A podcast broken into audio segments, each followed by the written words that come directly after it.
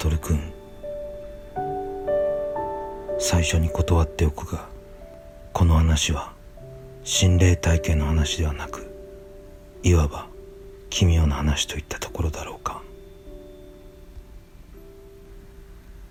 毎回のことだが登場人物は全て仮名だが実際にあった話だ。無遊病。そんな言葉を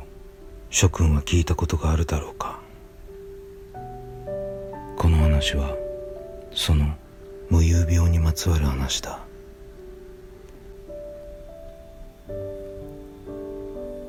俺は親父の転勤で幼稚園年長の頃から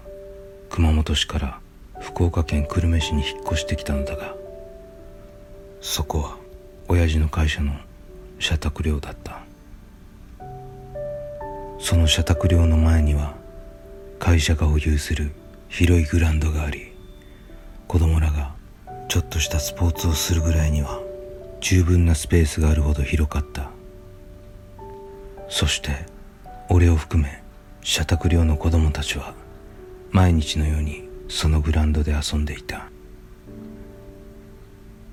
その社宅寮というのはコンクリート建ての3階建てのアパートで俺の家はそこの2階の201号室だったのだが階段の踊り場を挟んで真向かいに小島さんという一家が住んでいた。小島家には俺と同級生の悟君という子がいて頭がよくスポーツ万能でかっこよく俺は幼稚園の頃から小学4年生までずっと悟君と遊んでいたのだがあまりにもできすぎる悟君に対し俺はあらゆる面で劣っていて遊んでいても「ほう」と感心する場面が多く劣等感を感じるというよりむしろ尊敬していた。今から語るこの話は俺が小学4年生の秋口の頃の話だ。俺は学校から帰ってくると社宅寮入り口1階付近でうちのおふくろとお向かいの悟君のお母さんが何やらひそひそと話しているのに気がついた。俺は「こんにちは」と挨拶し彼女たちの脇を通って階段に近づこうとしたらメインで話していた様子の悟君のお母さんはパタと話すのをやめた。うん？俺はおふくろたちの話の内容などは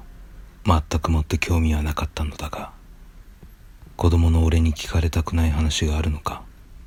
といささか不審に思った。っていうか単純に興味が湧いたのだ。で俺は知らぬ顔をして2階の自宅へ入ったのだがなんとか悟君のお母さんの話をこっそり聞いてやろうと家の中に入るとまずおふくろたちの頭上にあるトイレの窓をそっと開けて話を聞くことにしたのだ。ちなみに後日衝撃的な映像をこのトイレの窓から見ることになるとはこの時はまだ夢にも思わなかったのだが幸い話し声は小声ではあったが大体はっきり聞こえた。その話の内容はでお宅のしんくんはそういったことはないやろかとかうちの悟大丈夫やろかという内容で想像するに悟くんのお母さんは悟くんの何かを心配している様子だった。しかし具体的に何があったとかは俺が帰る前に話していたのだろう。全く聞けなかった。それから彼女たちの話は会社の話などに移ってしまい俺はトイレの窓をそっと閉めた。悟君と俺は学校も学年も一緒だったのだが同じクラスにはなったことがない。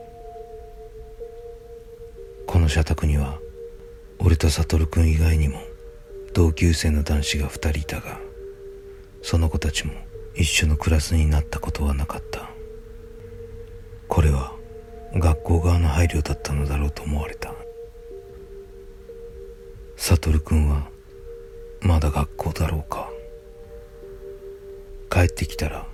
階段の音でわかるのでいつもはそのタイミングで真向かいの小島家のチャイムを押すわけだが今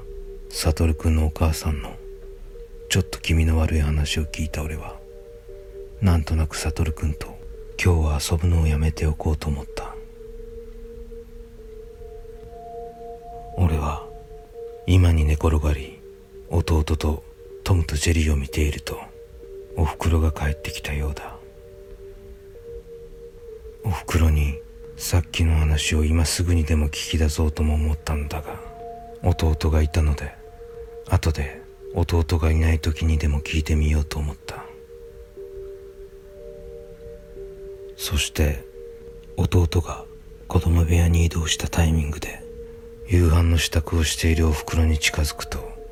俺は切り出した悟くん、大丈夫なええ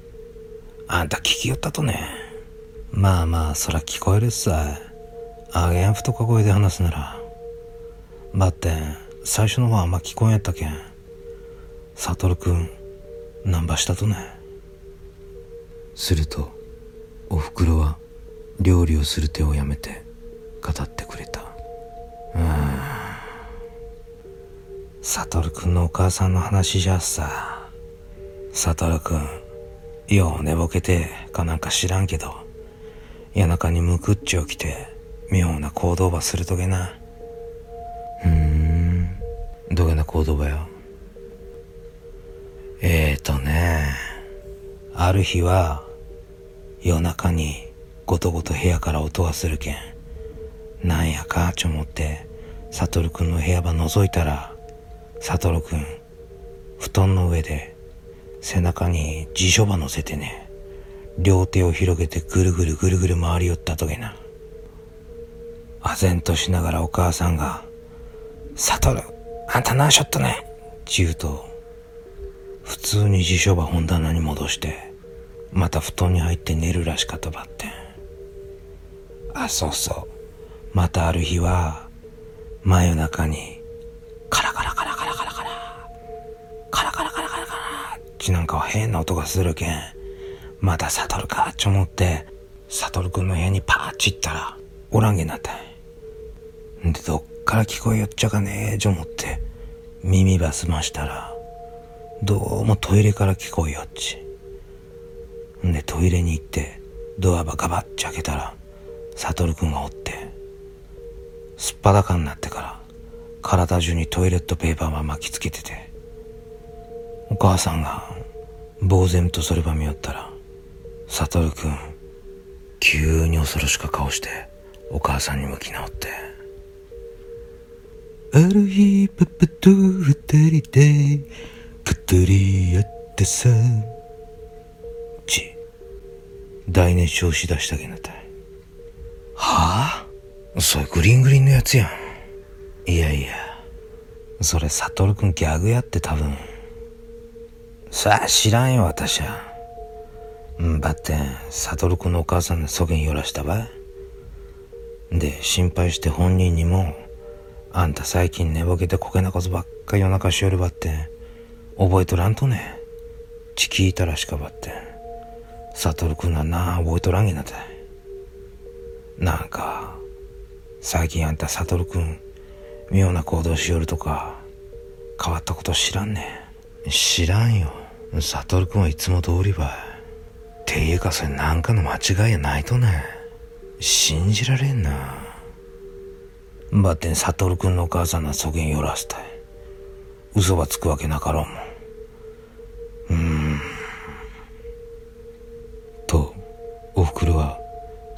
ことを語ってくれたのだが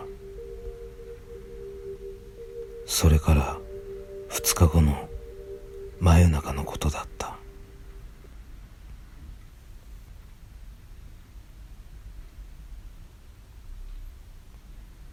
俺は家の玄関のノブを回すような音で目が覚めた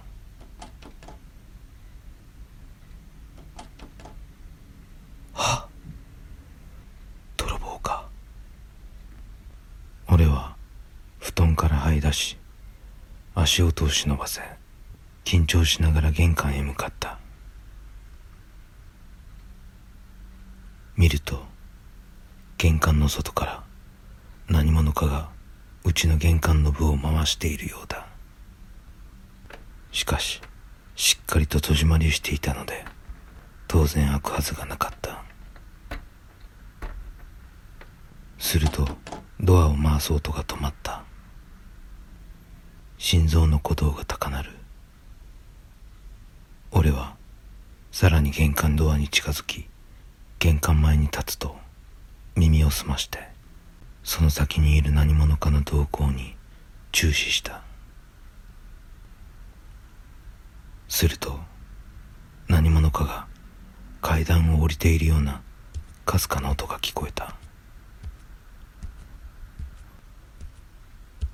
俺は玄関のドアを開ける勇気はなかったのだが俺はトイレの中に入ると窓を少しばかり開いて階段から外に出てくる何者かを確認しようと窓の外を覗いてみた。お察しかと思われるが階段下の室外灯に照らされて見えたのは悟君だった。彼は全裸だった。が頭と手首と足首に大量のトイレットペーパーを巻いていた。靴を履いていたかは見えなかったが俺はその時の目の血走った恐ろしい表情の悟君のその異様な格好を一目見た瞬間全身の毛穴から汗が噴き出し喉もカラカラになって呼吸がまともにできないぐらいの恐怖に襲われた。だがその悟君の姿を見て目が離せないのも確かで俺は悟君をじっと見ていた。すると悟君は急に走り出した。社宅寮のグラウンドを悟君は周回し始めたのだ。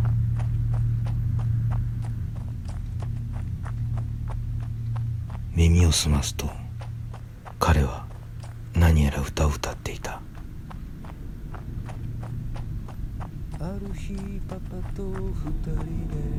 どうやら例のグリーングリーンだった。俺は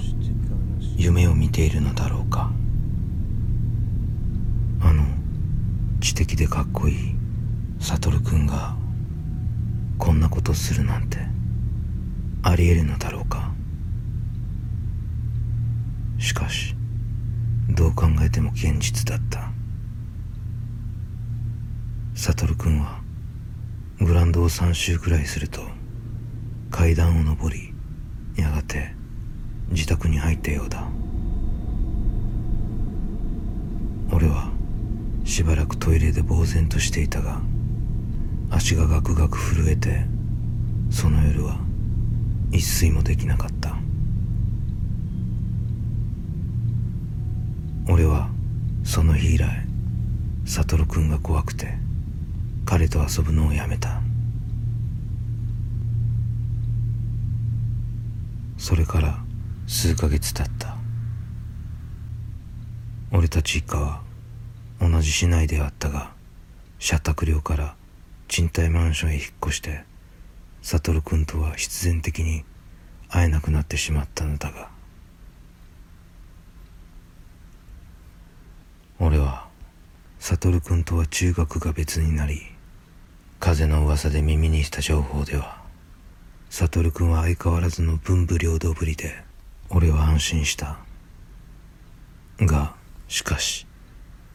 悟君のあの行動は今考えると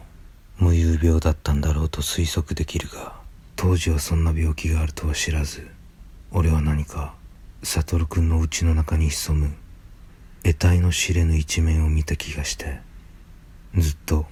怖かった。無遊病。それは一体どういう病気なのだろう。悟君は当然自身の無遊病中の行動は知らないはずだ。起きてみて初めて自分の足が汚れていたりそこにあるはずのないものが部屋や布団の中にあったりそんなことでうすうす気がつくこともあるらしいのだが彼の場合は前述したようにお母さんから聞いて知っているはずだった。確か江戸川乱歩の小説に無遊病を題材とした小説があったがその中で無遊病中の殺人をしてしまったと疑惑を持つ男の話があったと思う。悟君の場合そんな大変な出来事にはならなかったのだがともすればそういう可能性も否定はできないのかもしれない。無遊病とは学術的には睡眠時有効症と呼ばれ大概は思春期に発症しやすいと言われているが大人になって発症する場合も稀にあるらしい。そういった恐ろしさを含む病気であるということは理解しておいた方がいいだろう。そんなことを考えさせられた出来事だった。